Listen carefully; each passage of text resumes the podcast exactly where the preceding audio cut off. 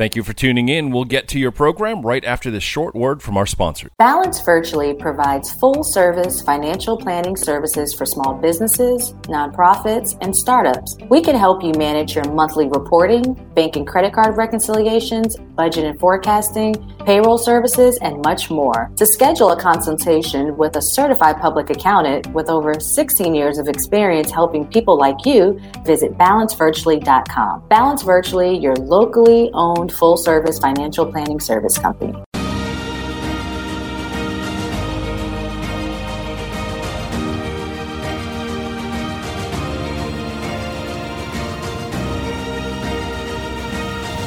Welcome to the Veronica Edwards Show, where we have fun financial conversations that everyone listening can apply to their personal and professional life. I'm your host, Veronica Edwards, and I'm excited to be back another week here on Biz Radio Asheville. As always, I want to thank Matt Matan, everyone on Biz Radio Asheville, as well as all the listeners. I'm officially 1 year old. I'll be saying that for the next few shows.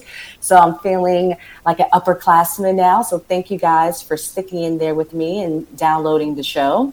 So today is our monthly CPA Chat segment with my fellow CPA and friend, Michelle Tracz, owner of Michelle Tracz CPA, CFE PLLC, and you can find her at michelletraczcpa.com. So, Michelle, welcome. Well, thank you. I appreciate it. I'm so excited with just another CPA chat. Woohoo! I know. I can't believe we're already in April when this will air. So I'm like, man, I just feel like the first half of the year always flies by, and I just appreciate you sticking in there with me with this CPA Chat. I've gotten a lot of great feedback, and we've been hitting a lot of good topics, and we're actually going to piggyback off of the segment that we had in March where we were talking about business structures. And just for a quick recap, a business structure is a legal representation of the organization of a company. So this is just defining who owns it, how profits are distributed,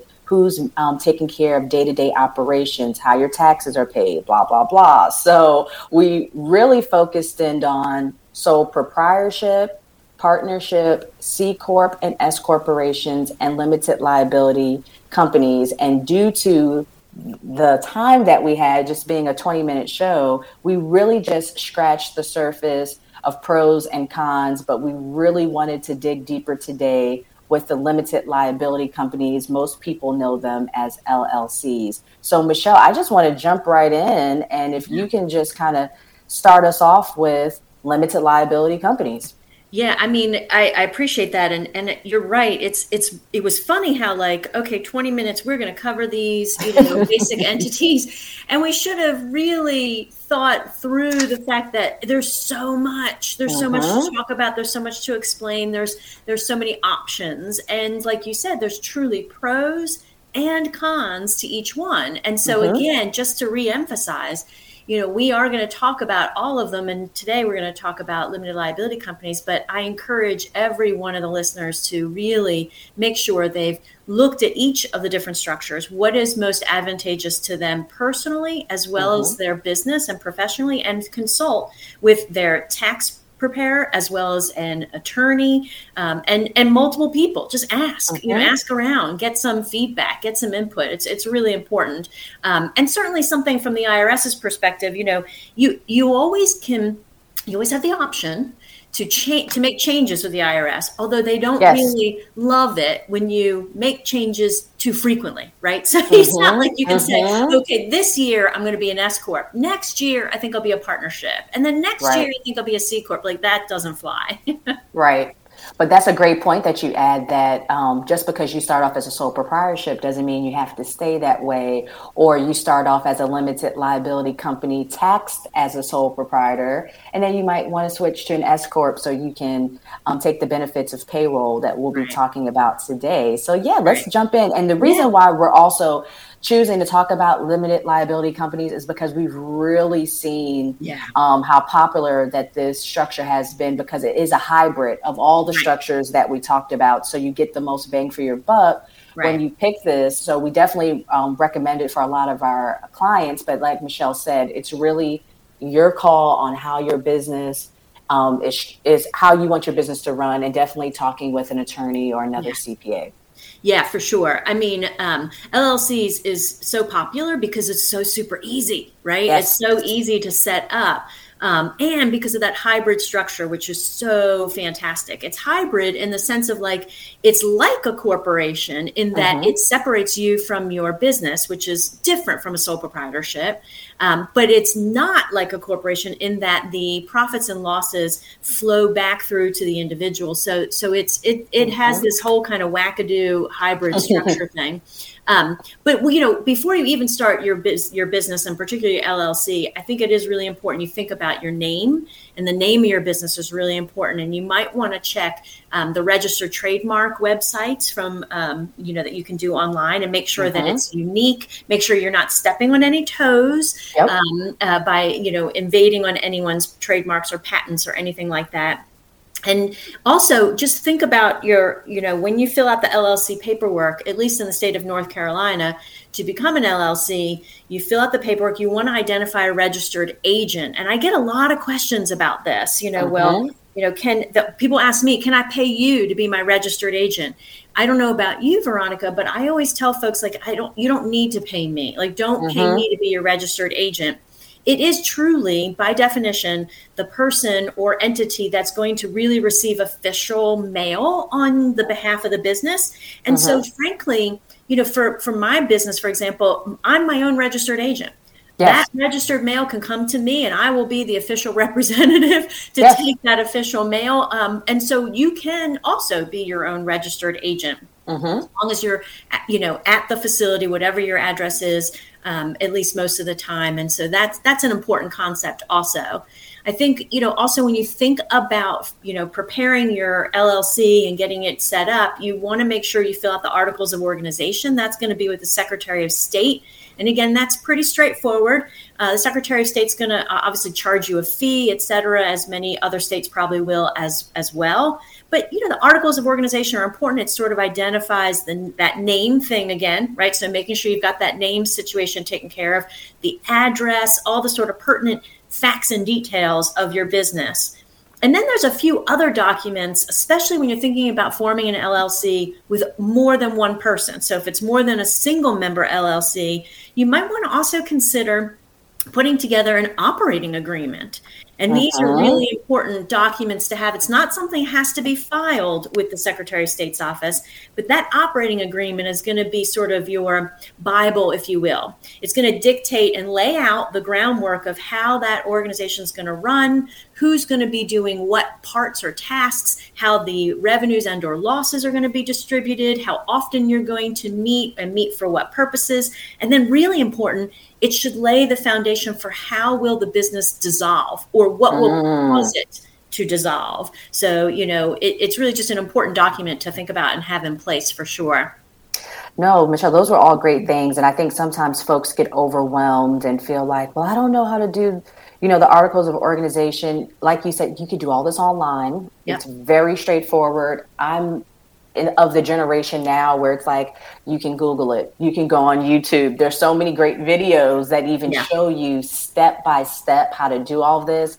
And just like Michelle said, do not pay anybody to be your registered agent unless you physically are like out of the country, out of the state, somewhere where you cannot receive mail in the state. But there's no need to actually hire a professional for that. But all great things. I think in the past people felt like, oh, I need to hire a lawyer, or I know people that spend thousands of dollars to get their LLC set up. And I'm like, it takes like less than 30 minutes online. Right. So please do your research ahead of time before you pay a professional who, I hate to say, might be taking advantage of you if they're charging you a significant amount of money. Now, I get it for nonprofits because there is a lot more paperwork that you have to fill when you're setting up your nonprofit. But for for-profits, Michelle, from what I've seen, it's very straightforward. Yeah, and I think you raise a really good point in, I think an attorney is super beneficial, and I would always encourage speaking to an attorney and using an attorney. And I think where they're most helpful too is in things where there's more than one person. So with partnerships or multi-member LLCs, getting that documentation in place, making sure you've got those agreements, documented by by an attorney. Attorney can really help out with that. Yes, you're correct. The for-profit world, it's much easier. Not-for-profits by default, by the way, will be a corporation. So there's a few more bits and pieces that are involved there. But you're right. If it's just one person, an individual, a single member LLC, it is pretty straightforward to put together. Where I really just sort of go, ugh, is when people tell me they use like LegalZoom. Yes. They pay LegalZoom all this money to put all this paperwork together and be their registered agent, and they pay them ongoing. And I'm thinking, don't do that. Yes, you're right. I do have a friend that when I was helping her reconcile her books, I saw these charges to LegalZoom, and I'm like, what is this for? And she said, setting up my LLC. And I was like, what? So you're right. A lot of times people are ignorant, and I say that not to say that they're not smart. They just don't know. Mm-hmm. So that's another reason why we have this segment monthly, is that we hope, and even if we can affect one person, that will affect others because they can spread the word. So that's great, Michelle, on how to set up an LLC. Next, what I wanted to talk about is, well, what are some of the biggest benefits of being a limited liability company? And just in the word itself, it's a limited liability. You know, you're separate, like you said, you're an independent entity. So you are not personally responsible for any debts or lawsuits that are filed against the company. And I know that we can sometimes feel like, well, I'm not going to do business with anybody that will sue me, but you just never know. You never, ever know. And we live in a very litigious country. You know, everybody's really sort of lawsuit happy. Yes, absolutely. Another huge benefit of a limited liability company is that pass-through taxation that we were talking about. Rather than paying corporate taxes, the company's income and expenses pass directly to the owner's personal return. So an LLC is taxed as a sole proprietorship, S corp, or a partnership. Those are your options. And most folks now, I've seen, Michelle, and you can tell me if you're seeing it for your clients, they're wanting to opt to be taxed as an S corp so they can take that advantage of getting payroll as an owner, because as a sole proprietorship or as a partnership, you're not considered an employee. You have to take an owner's draw that you're taking out that's tax-free, and then fingers and legs crossed, you're hoping, well, if I don't have income, I don't have to pay any taxes. But then if you're in business, you do want to have income. And if you're still a sole proprietorship or partnership, you're going to be taxed at that 15.3% self-employment tax, as well as your income tax for your bracket personally. Right, right. I mean, you know, first, let me just say, right, you mentioned it, the limited liability company, it's a company, we talked about it, it's a hybrid, so it's not a corporation. And I think that's an important fact for people to understand, because I get that a lot. People are confused. Oh, but I'm already a corporation. I'm an LLC. It's like, well, okay. But that's not necessarily true. But you're correct. Yes. I do see a lot of LLCs converting to S-corps. And for me, even in my own firm, I did that, right? I'm a single member LLC being taxed as an S-corporation.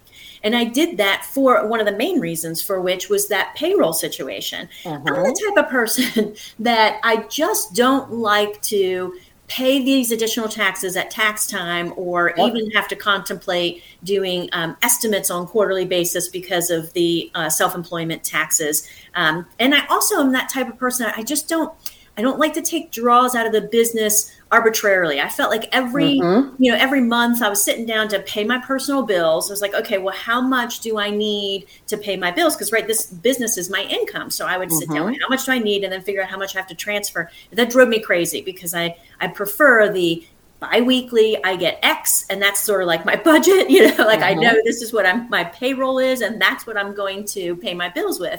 By the same token, the S corp, you can, as the owner, then be on that payroll. And it was nice to have that taxes already pre-taken out of my net pay, out of my gross pay, I should say, giving me net pay. And that was just easier for me. For other people, that might not be the case. But that is a benefit of choosing to become, and I'll say benefit for now. You never know when the tax laws will change. Right. But it is, in my opinion, benefit of forming your single member or even a partnership LLC, multi-member LLC into an S corp, so that the owners can be put onto the payroll. And it's pretty straightforward to convert that. So the IRS gives you 75 days Once you form your LLC, you have 75 days to make that election to be taxed as something other than, by default, a single member LLC would be taxed as a sole proprietorship, or a multi-member LLC would be taxed as a partnership. So you have that 75 days to decide to be to elect to be taxed as something else. If you miss that window, and again, that 75 days, I guess I should say, is just, you just decide, and you don't have to justify your decision. But if you miss that window, you can still ask permission from the IRS to be taxed as something other than that default. Again, that single member LLC is the sole proprietorship, or the multi-member LLC is the partnership. And 99% of the time, the IRS will bless your request. Oh, absolutely. But it's one of those things where you have to fill out the form, you have to state why, and ask for permission, basically. So that can be done. And it's a form 2553. You can file, say, okay, yep, thanks, I want to be taxed as this S-Corp. And once you get that status back, you get that notification, okay, now you're officially an S-Corporation. You should then consider, if that was your objective, was to have be on your own payroll. If you already don't have payroll set up for your employees, you should go ahead and think about getting those registrations with the taxing authorities and start the payroll process. Yeah. And, you know, Michelle, this is another area where I've heard people spend a lot of money to have people set this up for them. And I'm like, it's a 2-page form, you know, like, but I get that sometimes forms are overwhelming, you know, like people just get confused. But again, I've found so many tutorials on YouTube. I've talked to other tax CPAs and they've given me examples of folks, because I've even like, I just want to make sure I'm not missing any boxes or anything. And it's very simple. And to your point with the late election, every time I've known for people to do a late election, literally the explanation was, oh, I didn't realize I was supposed to do it. Oh, I thought my tax accountant did it. They've always have been granted that election. So I've never seen a case where the IRS has said no in the years that I've had clients that have switched, but it is ideal to do it right when you're getting started. But hey, if you've been in business for a while and you decide you do want to switch, you can elect for that. It's not too late. Yeah. And I mean, I think again, the point is, you're right. It's not too late and it can be done. But just get that advice. Just talk about it. Think about it. Make sure it's the right decision, because while, you know, again, once we make this transition, it changes things, because it changes that taxation. If you're a single member LLC as a sole proprietor, now it's just different. You just want to make sure that you understand the consequences and get good advice from the people around you, from your tax preparer, and think it through. Again, just to note, you know, the IRS just does not like you to change your mind a lot. Right. And another area in this with switching to payroll, I think people think in the traditional sense when they worked for a corporation that they had a set salary. When it's your business, you could decide you don't want to get paid one month. Right. You could decide that you want to change your payroll. It's just required when you are taxed as an S-Corp to take at least one payroll throughout the year. It has to be a reasonable payroll, but you do need to take a reasonable payroll. So I've told people in the beginning when they're just trying to figure it out, start off with a lower amount. You can still take a draw, you know, and that's another thing too. You can have payroll and you can have the draw. It's just that you want to ensure that you're paying some form of payroll taxes to offset that hit that you would have from just taking out the draw. So you have a lot of flexibility. Again, this is a hybrid. So that's the perks of being able to have this election, is that you can decide what you want your payroll to be. And I know folks that they change it every month. Yeah, for sure. Excellent point. So another thing I want to talk about is the members, owners that could be a part of an LLC. So an LLC can have an unlimited number of members, unlike a S corporation, which is limited to 100 shareholders. So this is another reason why some folks are like, okay, well, this is the reason why I just don't want to be a flat out S corp. I still want to be an LLC taxed as an S corp because I can have unlimited members. Right. Yeah. I mean, I think that's an excellent point, because just know what the rules are and what the limitations are. I have yet really in my client base and in folks that I work with to see anybody sort of bump up to that limit, but still know what those rules are, what those limitations can be.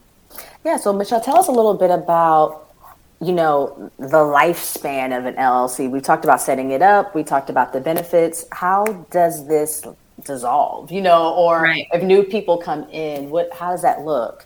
Right. You know, and I think that that's such an important concept. it's just so much like our culture. We go day by day through life, and we don't think about the end of life. It's just not something we are taught in this culture of this country to kind of think about and plan for necessarily. Yep. And so same thing with our business. It's just super important to think about not just starting the business, but how does the business end? And so know what those options are. And again, in the multi-member LLC, having that operating agreement dictate. If something happens to one of us, if say it's you and I, Veronica, and we put together, a multi-member, because multi being more than one. Yes. So multi-member, you and I get put together a multi-member LLC. We want to talk about and document exactly how we're going to end this. If something happens to me and I can no longer fulfill my duties of partner, or same thing for you, what do we do and how do we actually move on from here? And so just having that agreement in place is super important. And I would even say it could be really helpful for family members, even if you're a single member LLC, if you also had a lot of things in your own business documented. What is it going to look like if I'm not here? Right. Who's going to take over? What should you do? And where does the business go? So it's really about documentation in most cases and in most states too. So if you're not in the state of North Carolina, like Veronica and I are in, just make sure you look at the information for your particular state about what it means to form and dissolve your LLC. Great point. So, Michelle, I think we scratched the surface a little bit more. We're to the end of the show. So we were able to dig a little deeper, because I do see that more and more I'm finding folks are either sole proprietors or limited liability. So hopefully this was able to add more value. And I think because we did start to talk about payroll, that might be one of the next topics that we talk about next month, because I know that you get a lot of questions on payroll. I think people just assume we're accountants. We know everything. Payroll. Woo-hoo. I know. And we do like payroll. So again, thank you, Michelle, for coming on and doing another CPA chat with me. Excellent. Well, thank you so much for having me. It's always a pleasure to chat with a fellow CPA. And of course, as you said, share our information, our knowledge with the listeners, because these are really important topics and really important things, I think, for people to know and understand. Absolutely. So I just want to thank the listeners for tuning in, and please come back next week, same time, same place, 4:30 p.m. on Fridays on Biz Radio Asheville. And you can stay connected to all things Biz Radio Asheville by going to our site, bizradioasheville.com. Thank you for listening. If you liked what you just heard, be sure to subscribe to the podcast, and be sure to visit bizradio.us to find hundreds of other engaging conversations, local events, and more.